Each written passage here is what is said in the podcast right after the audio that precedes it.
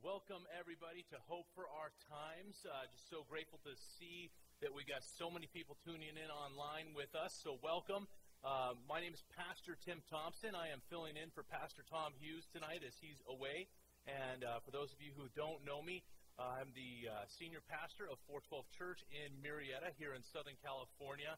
And I also uh, run a uh, basically a political activist group uh, where we, we really try to get involved in our culture and find out how people with a Judeo Christian mindset, a biblical worldview, can engage ourselves into the culture and affect change. And that, that organization is called Our Watch. And I'm just so blessed that Pastor Tom would have me fill in tonight. And I'm really excited to have a friend of mine who has been engaged in the political arena has been really finding ways to not just talk about the, the issues, because he does talk a lot. We're going to talk about that in a second. Um, but not just talk about these things, but actually engage, actually get involved, actually be a part of the solution instead of just talking about the problem. And so please say hello to my friend Don Dix. Great to be with you, Tim. Thank you for having yeah. us out, and uh, so appreciate the opportunity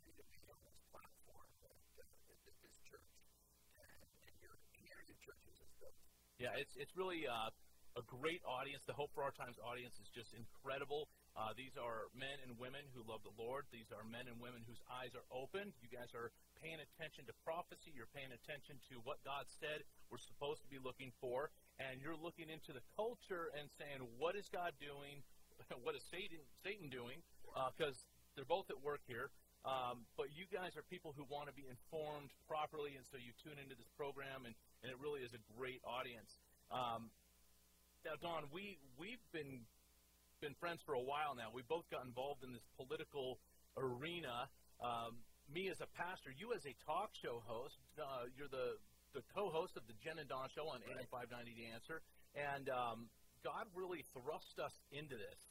That's an understatement. Yeah. I have. Uh, I've had the opportunity since traveling down this road to talk to a lot of people that are finding themselves engaged in the culture uh, from a political activist perspective, from uh, a whole variety of perspectives. And this, there's been an explosion of folks involved, becoming more aware, becoming more concerned since really 2008 here in America, at least across this country. The opportunity talk to people outside of California in other states and get into a little bit of their history. It's amazing how many of them were politically agnostic in terms of being involved. A lot of people felt that being politically involved was doing their uh, was voting every two years, or you know that once in a while where you get the uh, notice in the mail to go serve on a jury that you were doing civic responsibility to serve the community. Um, one of the things I've learned, and hopefully this will become part of our conversation, uh, one of America's foremost Supreme Court jurists, uh, Judge Brandeis, said he was a Supreme Court judge in the early 1900s, said the most important political office in the country is that of private citizen. And I think that resonated part of the reason why I've traveled down this road. I was raised in a time when civics played a predominant role in elementary school. I grew up in Baltimore, Maryland. Uh, there's a ton of history in Baltimore and around where I grew up. Everywhere you look, there's something of a historical significance as it relates to the founding of this country, uh, as it relates to the Civil War. There's Civil War battlefields all throughout Virginia, Maryland, visit those, and it gives me very deep appreciation for what folks have done to grow this country and get it to where it's at today. And now we're seeing the dismantling of all of that. And so and that's kind of a topic of the day. What yeah. the heck is going on? Right, right. Um, a dismantling of our history, a di- dismantling of our way of life. Um, I, I hear you quote that that jurists um, that of the private citizen. There is so much power that we as Americans have. For those of you that are tuned in, I know there's people from all over the world that watch. Uh, but if you're living here in America, the, the power that we have as a private citizen should not be neglected. No, in fact, carrying the, you know, our form of government here in the United States is a constitutional republic. And there's actually a process for what I call the proper care and feeding of the republic. And not just voting, and it's not just serving on jury duty, and it's not just watching the news. It's taking an active role in what unfolds in our communities, in our cities, in our school districts, in our counties, our states, and the federal government. There's a lot to this, and it's because of, you know, we talk about the dismantling of America, one of the things I regard as a key component of that is the, the removal of that conversation from, uh, from school. You know, second, third, and fourth grade, we learn and read the uh, Constitution, the uh, preamble, uh, the Bill of Rights, the uh, Declaration of Independence. We read all that. We studied them. Um, not in depth like, you know, you would be getting a doctorate, but in terms of getting an appreciation for what it was. Civics is gone. Oh, yeah. Yeah, they've replaced that with the transgender ideology. That's more important for them right. to teach. Um, you know, I, I love that quote that, that that of the private citizen. A lot of people have asked me because as a pastor, I've been getting so involved in the political arena. People say, "Well, when are you going to run for office?" And I tell them, "Listen, I, I'm not going to run for office because if I do, I give up the power. I have as a private citizen." You give up tremendous political power. Right. In the Constitution of California, and I know we're going to address some local issues, but in the Constitution of California, says all political power is inherent in the people. The problem is most people have forgotten how to properly wield that power, how to use it to maintain this structure that we have, this constitutional republic. And now we have chaos erupting in the United States because there's a lot of people who have been raised to believe that America is a broken. Raised to hate America. Been raised to hate the history that America has, its relationship with slavery, although we were one of the few countries in the world that fought a war against slavery, although we're one of the few countries that have done the things that we've done legislatively to move past racism, uh, people from now pointing to America as a racist country is the reason people care about Right, right. And, you know, I think of uh, the role of pastors in this. Um, obviously, I don't, I don't want to give up my the position I have as a private citizen, but also as a pastor, you know, there's biblically, we, we look and we find in the scriptures, all throughout the scriptures, is replete with the priests holding the kings accountable. The, the idea of priests and kings, you know, the, the people who represent God to, you know, the people to God, and, and there's also the kings who are in the government. And the priests are supposed to hold the kings accountable.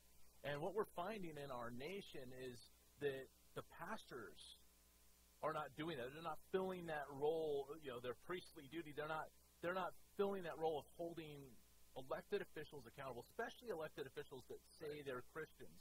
And that is what I've endeavored to do is, is hold those people accountable because we look at the pulpits in America today. First of all, um, 70, roughly 70% of pastors in America don't even believe this. Right. They, they don't even believe in the inerrancy and the infallibility of Scripture.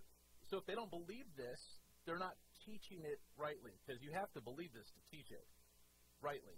You know, so they're they don't even understand what God said in these things. They don't know what to look for. They're not they're not telling their churches, hey, this is what we got to look for. And because of that, then we're not engaging in the politics the way we should because let's face it, we have politicized every biblical moral issue we can think of. We po- politicized borders, which God's the one that sets up borders. Right. We've politicized gender. God created male and female. We've politicized marriage. God instituted that we politicize sexuality. I mean, you start running the list of all the things, you know, life, whether you know whether life is an intrinsic value and and uh, a part of the Christian life of valuing life. All of these things have been politicized, and and so people from the pulpit don't even want to address these things anymore because I don't get political. Right. The government has successfully co-opted uh, issues that should be uh, directed through a faith-based lens into a political world, and now you have all kinds of corrupt theology entering churches, liberation theology is one that I've been trying to learn a lot about has driven uh, some of what we're hearing, which is based in Marxism, and that is the creation of this dynamic of oppressor versus oppressed. And everything defined in terms of that. You know, everything we're seeing unfold on the streets of America is defined as uh, I'm oppressed or you're the oppressor, and that's where the conflict comes from today. Right. So in that, what you're talking about, cultural Marxism, um, we see that at play. Another part of cultural Marxism is you create the problem, you become the solution to that problem, and then you get glorified in the end of that. So we're seeing this where we have many solutions, I mean, many uh, problems being created, and the solutions are, are unrealistic. And all of these things are going on here in California, and we're seeing how California is kind of, as you said, it's like a metaphor for what's going on worldwide. So let's talk about California and the things that are going on. If you could name the one issue today that's going on that you think is, is the most pressing, what would that be? Education. Yeah. Uh, and, and it's not necessarily an issue, but one of the things that I think that's happened in America over the last three years, uh, we had a change, a peaceful change in power on November 8th, 2016, which is one of the blessings of America, and that is, is that you have, you know, various different sides of the way that something is viewed, and the ballot box to fight your battle. And now what we're seeing is that that battle has been moved from the ballot box onto the street. And that's what's been unfolding. Donald Trump as president, like it or not, whether no matter what you might feel about him as a person or him as a political leader or him as a man and his own struggles, the one thing that the presidency of Donald Trump has done, that era of Donald Trump, is it's peeled back the protective coating that existed that shielded a lot of the institutions in America from being exposed as having traveled down that road of corrupt thinking, this cultural Marxism, whether it's entertainment, whether it's uh, education, that I would, what's the one issue you asked, Right. uh, or even the bureaucracies. Education, which was, you know, was established, the public education sector, which was established back in the beginning of the 1900s, had as its objective to separate children from parents. So right from the very beginning, you've got this dynamic setup where parental rights began to be eroded. And ever since this, the establishment of, of public education, we've seen that grow to a place where a lot of what you and I got involved in when we first met was the introduction of this median sexual education curriculum that on the surface, well, we need to teach kids about this stuff because parents aren't. Well, now that education, when we know it for what it is, is not really about that. It's about separating parents' rights and parents from their children. Right. And so the one issue um, that I see unfolding in America, how is it that we have uh, tens of thousands, I hope it's not hundreds of thousands, tens of thousands of people taken the streets, most of them young, most of them were never uh, received the kind of understanding that we got in public education when we were younger. Now they've been raised in America, which if we move that out onto a global stage, if America falls, America it really is the light of liberty and freedom for the world. And President Reagan, you know, talked a lot about that.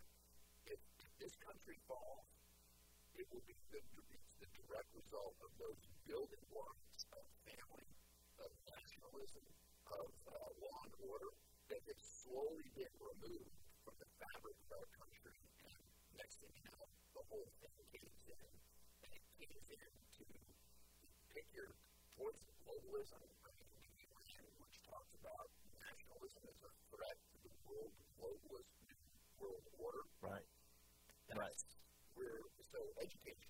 Education. is, where all of this begins in terms of tearing down. Know, it's not just an American issue. That's all across the world. Right. And, you know, I hate to agree with the governor here in California, uh, but I have to agree with him on one thing. He said very famously that as California goes, so goes the nation. Sure. And so as we, we talk about what's taking place here, we know that this has huge implications on how the rest of the country is going to go. And like you said, if America falls, we're going to see, we will be launched into globalism. We know there's an antichrist wants to rule the world, and at some point he's going to have an opportunity to do that for a very short-lived time uh, and God's going to come and wipe the floor with him. And, and we look forward to that because we'll be coming back with him for that. Um, but we, we know this that um, that he's after our children. He's after the very fabric of our families, the, the fundamental thing that sets us up as a family. So we, we see in the public school system, like you said, this desire to tear down the relationship between parent and child to where the child has more rights in the public school system than the parent does. In fact, in the state of California, on our campuses, once we once the kids get back into the campuses, um, we're at a point in time now where children, without their parents' knowledge or consent, they can go and get an abortion. Children without their parents' knowledge or consent on campus can get transgender therapy because of the Children's Hospital um, network. You have Children's Hospital Orange County, which is just, uh, well, it's only 20 minutes from you. Uh, Children's Hospital Los Angeles, these children's hospitals are putting what they call wellness centers in the public schools. And it, basically, what it is, it's just a place where kids can go get transgender therapy without their parents knowing about it. You know, you know being a kid is confusing, right? Right. I mean, you've got a lot of stuff going on in your body chemically. You've got a lot of stuff going on in your head. Uh, you know, there's peer pressure. A lot of things happen in elementary school. And now you throw in the question of, well, am I really a boy or a girl? I mean, that's way beyond what a kid should have to wrestle with. Right. But yes, education uh, is the key uh, issue. And unbeknownst to, you know, we had this global pandemic of COVID virus. And here in California, throughout America, throughout the world, uh, the way that they sought to deal with that was to shut down the economy, put us into a self-induced coma. Well, what that also did was it required the kids to stay at home and get what they call distance learning from school. All of a sudden, now the parents are involved in this thing. Is this your learning? Or the other side of it is you're not really learning anything at all because this distance learning thing isn't working out so well. And parents are being introduced to the whole concept of homeschooling. Well, we're homeschooling now. How much more difficult is it going to be in the fall or moving forward there's so many benefits to homeschooling. Remember, before the establishment of public education in the United States, everybody was homeschooling. Right. I mean, for, for the first 120 years in this country, people, 130 years, people were homeschooling. And it worked out really well. So taking back control of that piece is probably one of the unanticipated dynamics from this uh, pandemic and the response to it by our governors and by our leaders. Right. Um, okay, so public public school system.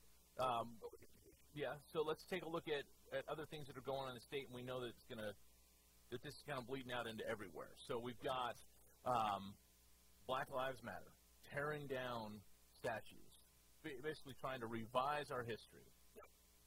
This is going on at breakneck speed. Well, don't know your history, it's very easy to rip it down. Part of the uh, part of what I see happening is okay. So you want to go rip down a statue of somebody who was, who was a slave owner that had a uh, significant role in America's history.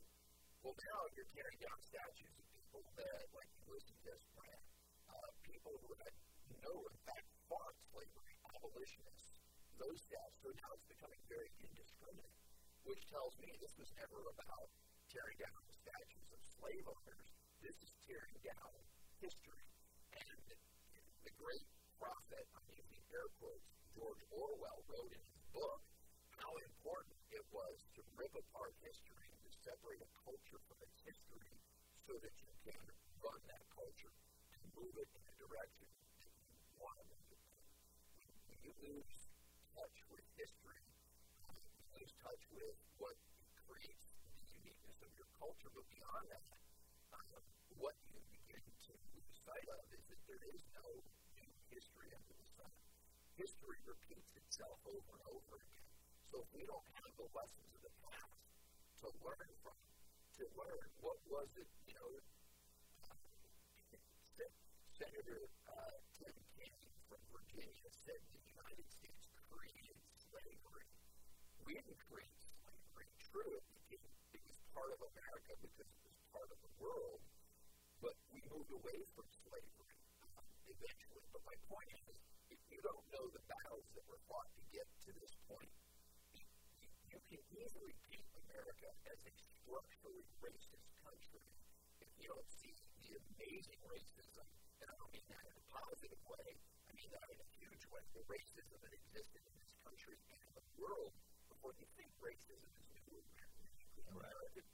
It's not. Racism exists in, in fact, one of the things that uh, I was reading is that uh, blacks in Africa actually uh, rail against blacks in America because of their uh, the culture, you know, the whole culture, um, the way that, that, that they're expressing their dissatisfaction with their lives, they, don't, they look at the, at the black experience and they look down at, at blacks in America. It's like stand up for your heritage and, and embrace that. It's not. Um, so racism, all even in, in Mexico, you have racism between uh, groups that have Indian background and groups that have, you know, the Spanish background. There's racism everywhere. It's, it's part of the human existence, which gets you back to all humans are broken. Right, and it gets us back to the scriptures that tell us, and if you're a student of the Bible, and I assume you tune in to Hope for Our Times, then you're a student of the Bible. Um, one thing you know is that this doesn't catch us by surprise. God said that in the latter times, in those end days, that nation will rise against nation. Um, we look at this kingdom against kingdom. And the whole idea is ethnos. It's this where we get our, our term ethnic from. It's people group will rise against people group, and it's exactly what we're seeing. And we're seeing this ramp up. We're seeing this, um, really seeing this escalate in ways that I've never seen it escalate. I know we've had race riots here in America, but we're seeing this because of social media, for the ability for us to have something happen in one place and then people scan it out to, to everybody, be able to videotape it and put it on. I mean, now we're seeing people group against people group at breakneck speed and in ways we've never even imagined possible. So we're seeing yet again prophecy come to light right in front of us, and it shouldn't; these things should not catch us by surprise at all. No. But there's something that you've talked about, and something that I know that Pastor Tom has talked about and I feel like there are more and more people that are stepping up into this role and there is the mm-hmm. Essentially, what Brandeis was talking about, uh, you know, the most important political office is that of private citizens. We have roles within our republic, and we have roles, we should have roles within our communities involved around the world, where people are watching what's going on and warning everybody about what's happening. We're, and, this is what you're talking about, about role of, uh, of, of pastors today should be, as a part of that, watchmen. But where are the watchmen? Where are the people that are saying, here come the, the, the armies of the, the hordes. We need to watch out for them. Where are they? Right. Right. Well, the, the Bible's really clear that that in the end times that people will no longer endure sound doctrine. They don't want to hear it. They're going to heap up for themselves preachers that will tickle their ears. And this is what we have in the pulpits, definitely in America. Um, we have we have a vast majority of pastors that don't, like I said, they don't believe this. 70% of pastors in America do not believe in the inerrancy and the infallibility of God's Word. Those two words just mean this. Everything that's in the Bible is right, correct, perfect, does not contradict itself, doesn't change. It's, completely solid and trustable. Um, if 70% don't believe that, then what is it that they're preaching? And I've watched messages from, from so-called pastors in America that'll go on for 45 minutes, an hour, and never once is the Word of God even mentioned. So it's just the philosophy of man. Now, when you're just teaching the philosophy of man, what that tells us is just do what's right in your own eyes. And if you read the Bible, We see this all, you know, through the book of Judges, over and over again. People doing what's right in their own eyes, and they end up falling. They, you know, they realize, man, this is not good, and I need somebody to come and help me and rescue me. And then God rescues them, and they do good for a while, and then they start doing what's right in their own eyes. You've got pastors who have been given a list of things to be watching for. And they're supposed to be able to take the Word of God, look out into the horizon, not just like, oh, what's on my doorstep, but let me look down the road. Let me see what dangers are coming.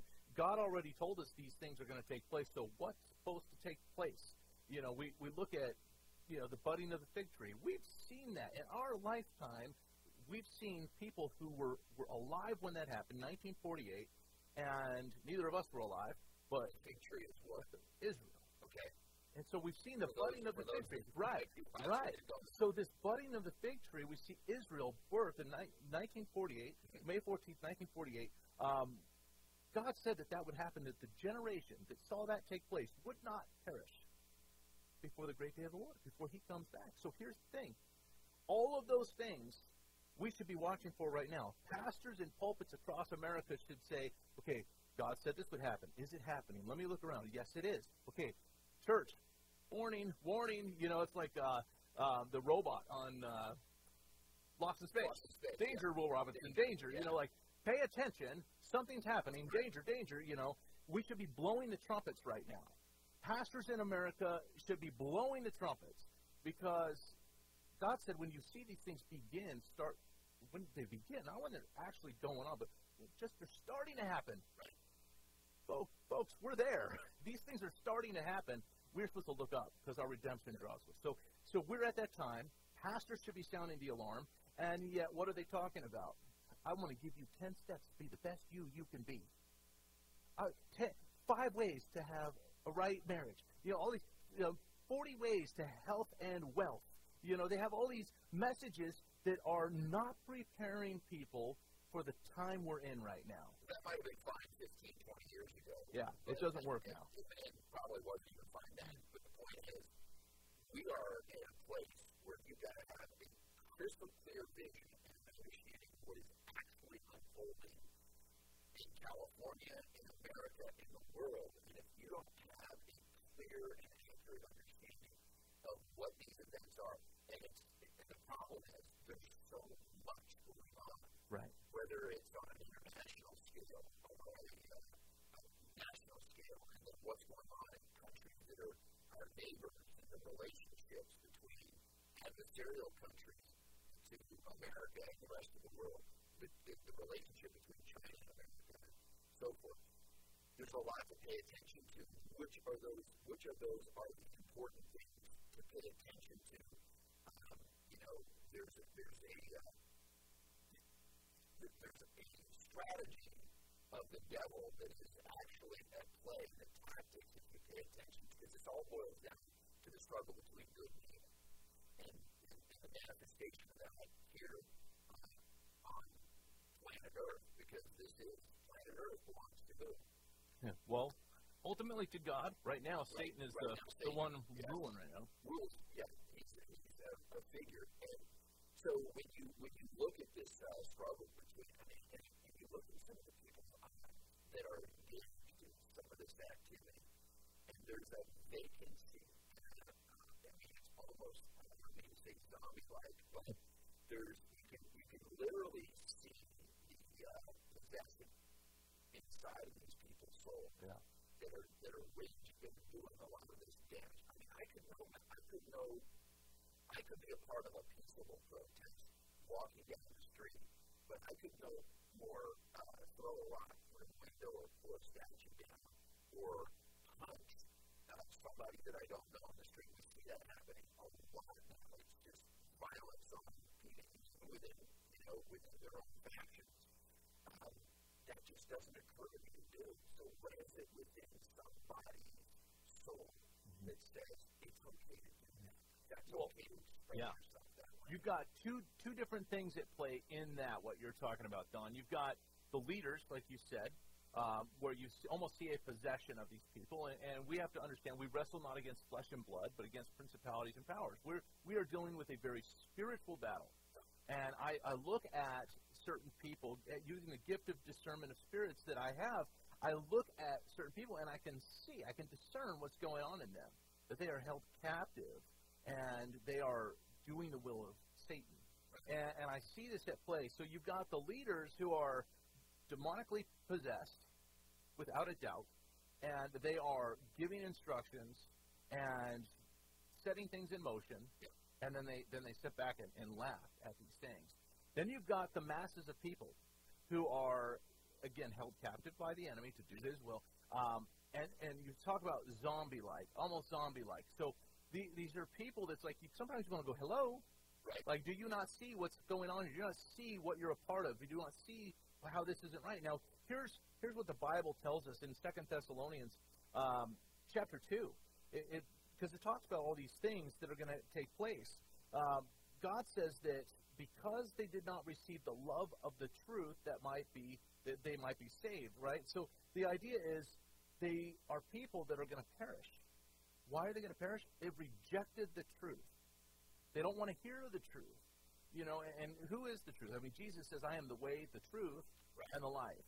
And we live in a time where people have rejected the truth, exactly like the Bible said. And he says, and for this reason, God will send them strong delusion that they should believe the lie, and that they may be condemned who did not believe the truth, but had pleasure in unrighteousness. These people will have strong delusion. That word for strong, what it implies is that there's a supernatural element at work. It's not just that they're delusional. We see people that are delusional. I'm seeing right now people that have a supernatural work of delusion, where I believe that that process that's going on, it is. It's it's the only thing to explain what's going on, where you can have so many people worldwide buying into this same rhetoric. They're delusional, and it's a supernatural work. Um, I see it in every sphere. You know, the, from the BLM protest, people thinking this is okay, um, they have the right to do that, and yet I get arrested when I go and I peaceably preach at a peaceable protest to keep churches open in California. You know, the hypocrisies are multiplying. That's right. a great one where uh, the media, as an example, gives a complete pass to the people that are out protesting. Doesn't even mention social distancing or masks.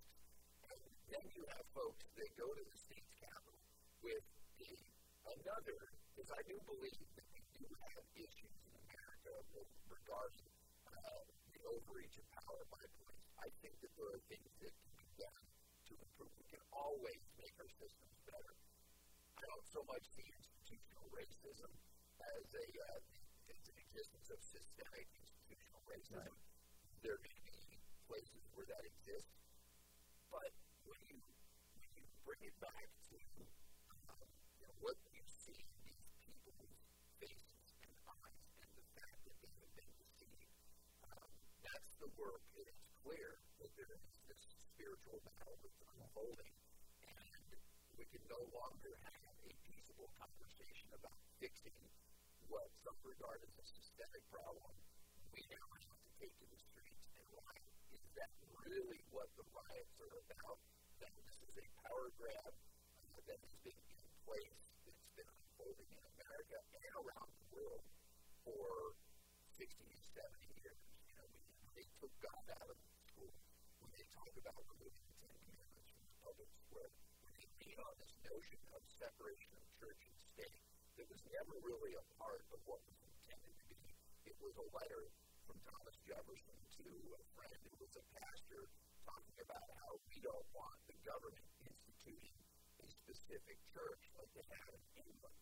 But never was it intended that the foundation of, uh, of, of civilization, of a, of a just civilization, would be removed from the public square of the Ten Commandments. Seriously? We just had a cross here in Southern California. Oh, Riverside. Yeah, Riverside. Uh, yeah. across so frustrating. It is a predominant feature in the landscape in Southern California. Uh, was defaced by Native Americans because they felt that uh, the existence of that cross, the existence of uh, this this country was a slight. They, they call this native native land, and didn't land, native land. Um, you know, when you start the clock on determining whose land belongs to whom, I mean, you can dial that back to thousands of years if you want to solve whatever, you know, your, your issue is. Right. Right. But Uh, again, it's about it's about dividing us and There it is. creating this right. fragmentation. It's happening all around the world. Right, and it's just uh, more clear evidence that you see people group against people group, and we see again prophecy coming true right in front of our very eyes that that lawlessness will abound, the love of many will grow cold. Look at the lawlessness that's abounding. I mean, this is lawlessness, and you can see that the love of, many is growing cold. Um, it's it's difficult to watch, and yet God already told us all these things would happen Yep. to me, that's the really incredible thing for us. I mean, as, as, as hard as it is to watch some of this going on, for those of us that are believers, we have the Holy Spirit in us. It's kind of exciting to go, okay, well, this is the time that I live in.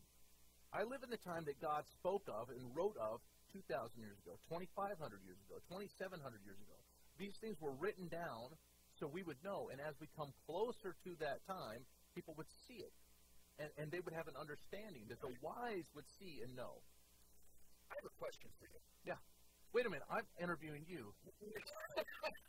What's your question, Don? So program's called Hope for Our Time. Yes. I understand the purpose of that. Um, we need to understand prophecy. We need and one of the things that I regard you as is the counselor to me in that area and Tommy and uh, folks like that that study prophecy. I hear a fellow Christians say, well, we know how it ends. We know what's going to happen. Therefore, I can just sit back and watch it unfold because God's in control. Is that really what we're supposed to do as Christians? Sit back and watch this unfold, or are we supposed to have an active role in, warn, you know, everything from watching the world, warning about this, or uh, taking a role in protecting, uh, you know, life, protecting lives, protecting, um, you know, law and order, all the things of national sovereignty? What's our role as Christians that? Yeah, well, Jesus made it really clear, made it real easy for us. Um, he told us, you're going to be two things. Know what they are? Salt and light. Okay. That's what he said. You're going to be these two things. You are the salt of the earth, you're the light of the world. Um, those two things carry with them some very clear cut identities. Salt is a preservative. That's what it does. Salt, and that's what they used it for in that time. We didn't, they didn't have refrigerators. They didn't have freezers. They they put salt on the meat. They packed it with salt, keep all the decay off of it, so that way it would last longer. So it preserved. It, it stopped decay. It stopped the, the bacteria from getting in there and and making that meat bad. Okay. Right. Um, so it created a protective layer around that. That's what God says we are. So as you and I endeavor to live our lives out until He comes back, we are supposed to be the preservative in our community. When we see these types of things happening, we don't go, oh, well, you know, God will deal with it in the end. No, God will deal with it right now with His people. Now, bear in mind, the first thing is we have to be holy. We have to repent. We have to be right with the Lord. But as we live our lives and endeavor to be holy, we are to preserve our community. And not only are we the preservative that salt is, but we're light. And light reveals what's there. It reveals the wickedness that lies in the darkness. And for people to say, well, you know what? God's going to take care of this. I'm just going to sit back here in my house on my couch. I'm going to watch the news and get mad, but I'm not going to do anything because, you know, God's already got this worked out. No, God worked it out 2,000 years ago when He says, listen, I'm not leaving you orphans. Okay, I'm going to send to you a helper. You're going to have my Holy Spirit with you. He's going to give you the ability to exemplify those, those fruits of the Spirit. You're going to have love and joy and kindness, patience, peace, gentleness, self control, all those things we need to live how He's called us to live. But He's going to give us gifts gifts of discernment, gifts of, of teaching, give, you know, all these spiritual gifts. They're not to just be sit on the couch and just, oh, well, I have this gift, but I'm not going to use it. We are to get out and actually affect change in our community and preserve it, reveal the wickedness that's there. And as we do that, we find ourselves very busy awaiting the return of Jesus. Because when he comes back, he gives this parable of, of two different groups. So you have one, well, one whole group of virgins. There's ten virgins. But in those those group of ten virgins, you've got two different groups. You got five whose lamps are filled, right? Their vessels are filled with oil, and the other ones are nothing, empty. You know, at one point, you know, they all were filled up, but these five had just drained down. Now they're waiting for the groom to come back. They're waiting for Jesus, essentially. Um, when the groom comes, five are ready. Five were like, hey, we are filled, we are ready, we've been watching, we've been waiting, we're, we're here and ready to go because we've stayed on it. The other five are like, well, we didn't have any. Oh, can we can we get some of that? Is can we buy some of yours? They're like, hey, listen, if you weren't ready, you weren't paying attention, you weren't engaged, you weren't aware, too late. Too late. You know, and so we have to be watching, we have to be filled with God's Spirit, we have to be effective for God. We don't just sit on the sidelines. It's a great question, Don. So the things that we're doing, that we are active in keeping the republic, we're active in uh, watching over the way that uh, all the way down throughout all the political subdivisions in this country, that we're watching those people do what they do and pushing back when they overreach, guiding them with our ideas of how to make it better. Uh, that's a Christian role in government. A Christian role in government, and it is essential that the pastors lead in that. Now, you know, in, in California here, we, we don't have a lot of pastors leading in that area. Of course, we have Pastor Tom Hughes, who's been a, a tremendous leader. Um, we have Pastor Rob McCoy, who, who, come on, Pastor Rob McCoy, the guy's just awesome. We got Pastor Jack Hibbs. I mean, look at look at those guys doing what they're doing, leading the way, being the salt, being the light from the pulpit, and being the example to lead the congregations to get up out of the pews, get up off the couch, get out into the culture. Not only vote, because voting is important, but there's other things that we can do because, like I said earlier, as California goes, so goes the nation. And as this nation goes, we're seeing worldwide ramifications. So we've got to get out and get involved. And those folks that don't necessarily have the form of government that we have, we're seeing in other countries um, how the Christian church has been marginalized. Look at what's happening in England. Look at what's happening in Europe. Uh, there are churches that are going empty, churches that have been around for hundreds, almost thousands of years, that are languishing. And the churches are empty. There's been this marginalization of Christianity right. on so many different levels. Even universities here in this country, uh, Harvard, Yale, because all of these church, all of these uh, institutions of learning were established as Christian universities. Right. That bear no resemblance to any of them any longer. In fact, almost teaching people, uh, particularly in law, to go out and fight against force for uh, the legal system in this country to push back against uh, Christianity. Right. Right. And it's almost as though America is like the last frontier. You know, we, we look at, well, we have a mutual friend, Katie Hopkins, mm-hmm. over there in the UK, and I explained some of the, the draconian measures that have been put in place right. that, that are happening around us right now. We, we take a look at the uh, the rise in the transgender movement within the public school systems. And we talked to Katie, and Katie's like, "Look, Tim, you guys are just catching up. Yep. We've been doing this for years. This is this has been widespread. You know, I start telling Katie, you know, we got a mosque that's popping up here. She's like, "Come on, Tim. We've got mosques everywhere in the UK. Right. We, we're inundated. Islam has spread everywhere, and here we are watching that happen in America. Like I said, it's almost like we're the last frontier. We have to to stand. We have to fight if we want to see the America for our children and their children and their children. We got to we got to do something as we await the return of Christ. Yeah, that's part of the reason why I have you know taken the route that I have. It's it's a daunting task because now that we see in the fullness of today's uh, news headlines how much these institutions that are supposed to be safeguarders of a lot of what we're talking about are actually now undermining uh, that order, if you will, the uh, rule of law, law and order. I mean, you know, the president talks a lot about law and order. We saw uh, an administration that used the, institutions of law and order politically right. in the last in, in those eight years. Um, there's there is so much work to be done, but you can do it anyway, You know, you organize it you get people involved skills that they need and that have been um, taught out of us, if you will. Uh, people need to be retaught. How do you protect and preserve a, a, this form of government, a constitutional uh, form of government, a republic? I, so you said, how do you? And I, I think it's important that we discuss that how do you, because there's some hope in that. Um, Colorado was taken over.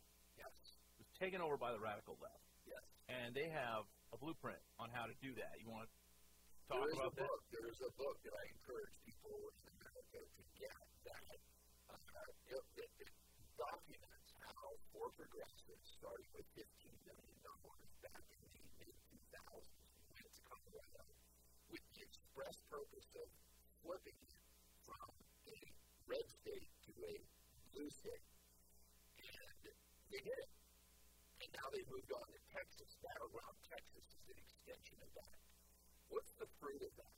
I wish we could play this video clip right now for folks to illustrate what the fruit of that is, but I can paraphrase what a candidate for city council in the city of Denver said in April of 2019.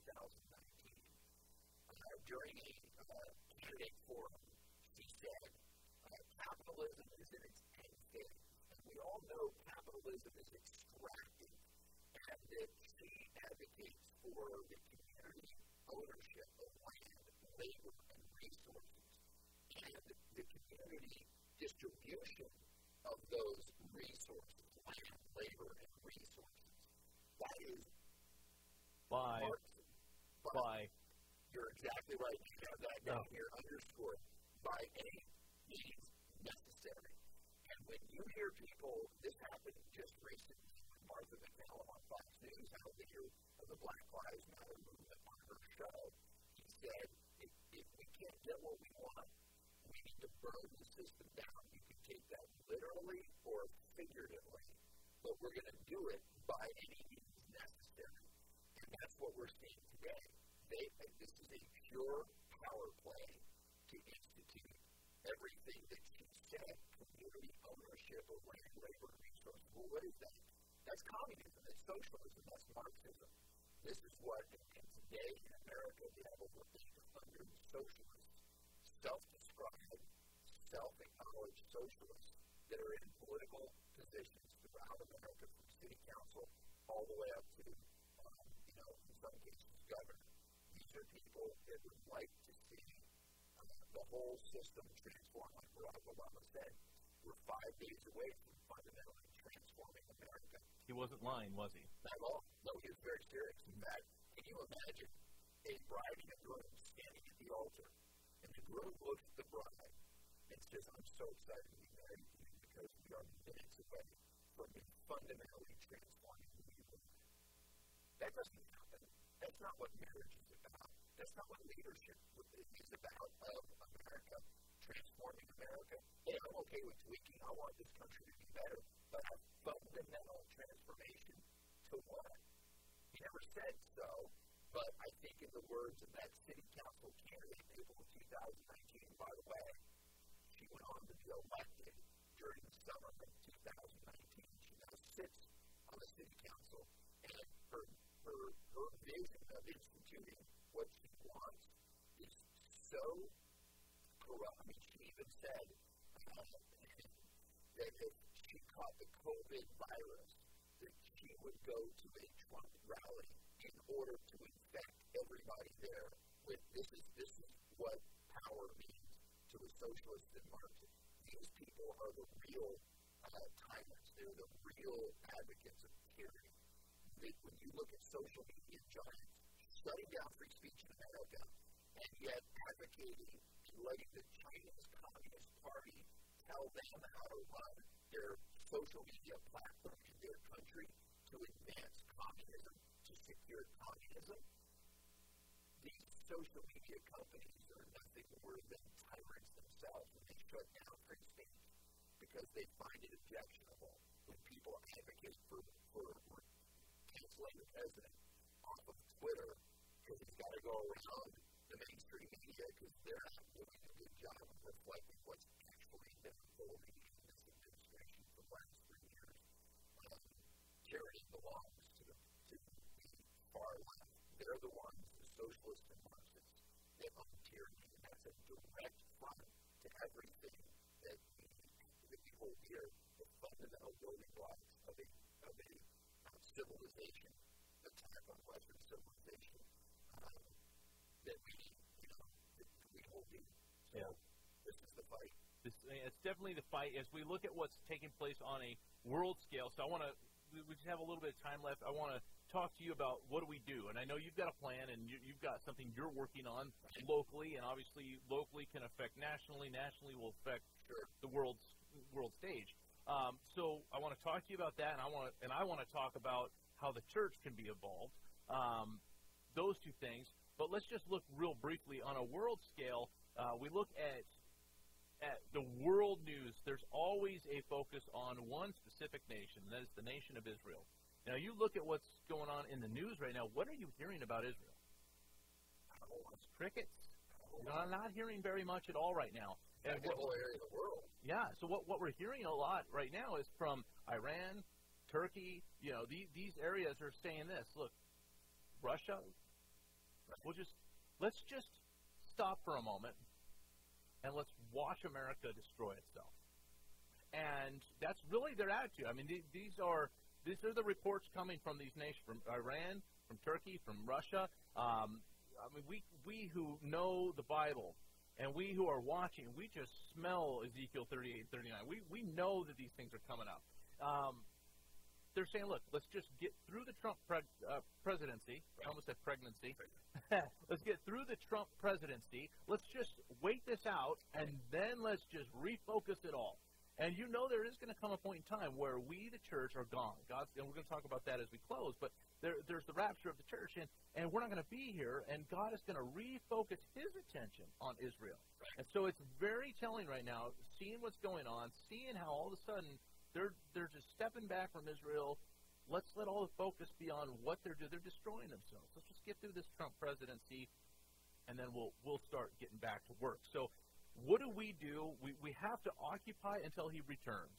So, you start with your start your Sure. the political side of the solution, and I'll bring in the church side of it. Well, you know, we need to talk about things that are unfolding on a world scale. There's very little that I, as an individual or a small group of folks, can affect on on a world stage. You know, we're not involved in that. The UN, the, um, everything that's happening there. I, the only thing that I know that I can do is do is to reach out to one person at a time, to activate them, to show them that there is a way that we can reclaim the lost territory. That book that you mentioned, The Blueprint, which you can buy on Amazon and read, it's a documentation of how how strategies and tactics were used to flip that state. Those are gender neutral. They don't care Right. about red and blue. They're Right. tactics.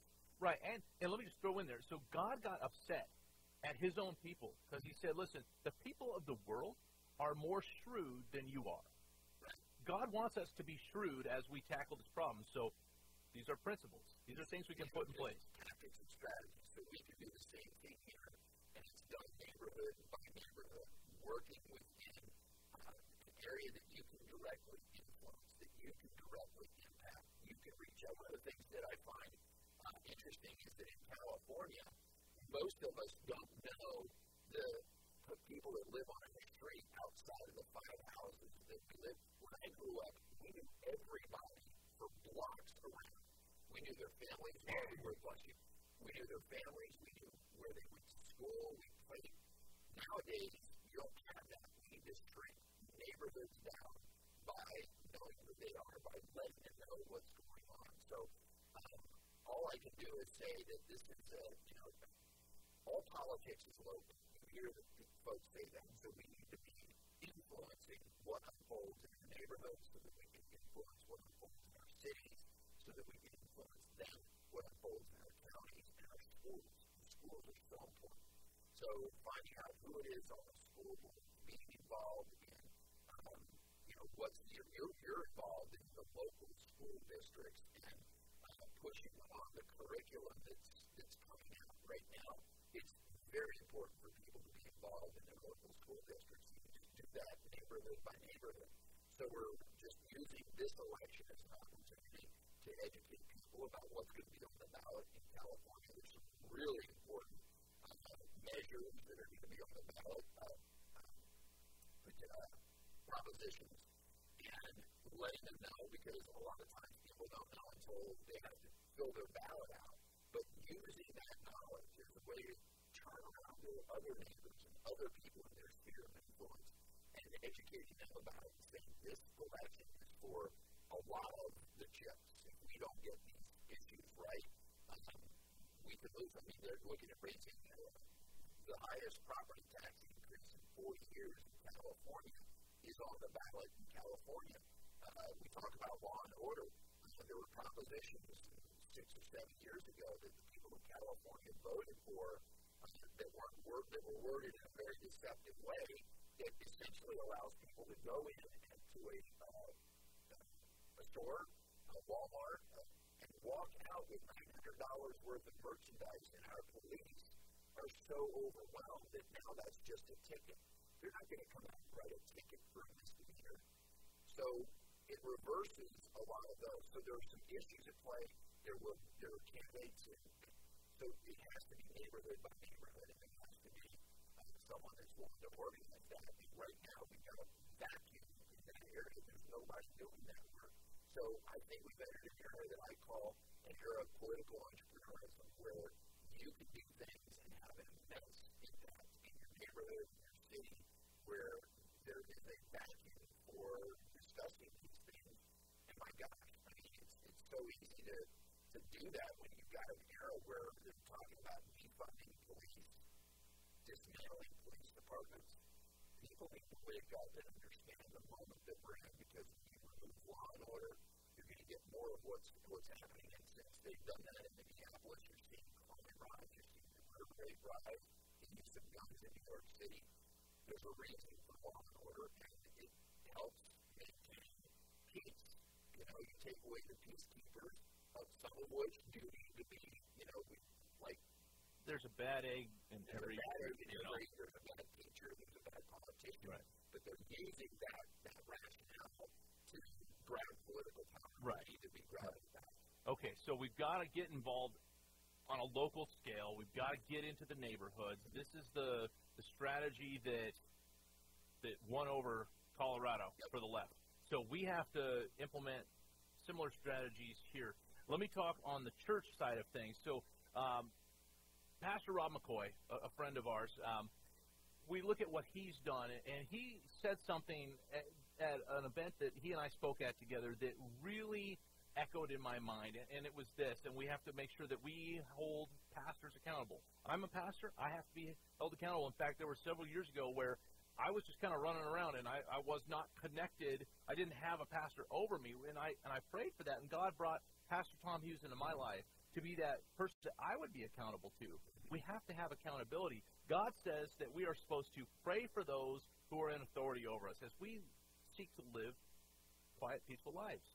We're supposed to, and how many pastors say, "Oh yeah, let's pray for the people," and then they give this general prayer. So my my exhortation to all the people tuning in is this: talk to your pastors, ask them who's on the city council, who's on the school board, what's their wives going through, what's their kids going through right now, what are their prayer requests, how is it that we're praying for these people in power. Rob said that he did this in a group full of like 500 pastors. Pastor Rob said, "Look, I, I want to know how many of you know the the, the names, the, their families, everything's on. He said you could have heard a pin drop in the Right. room, and Focus politics. Right. Well, I don't get involved in both. So how is it that we can preach from the pulpit, pray for those in authority, and we don't even know what to pray for?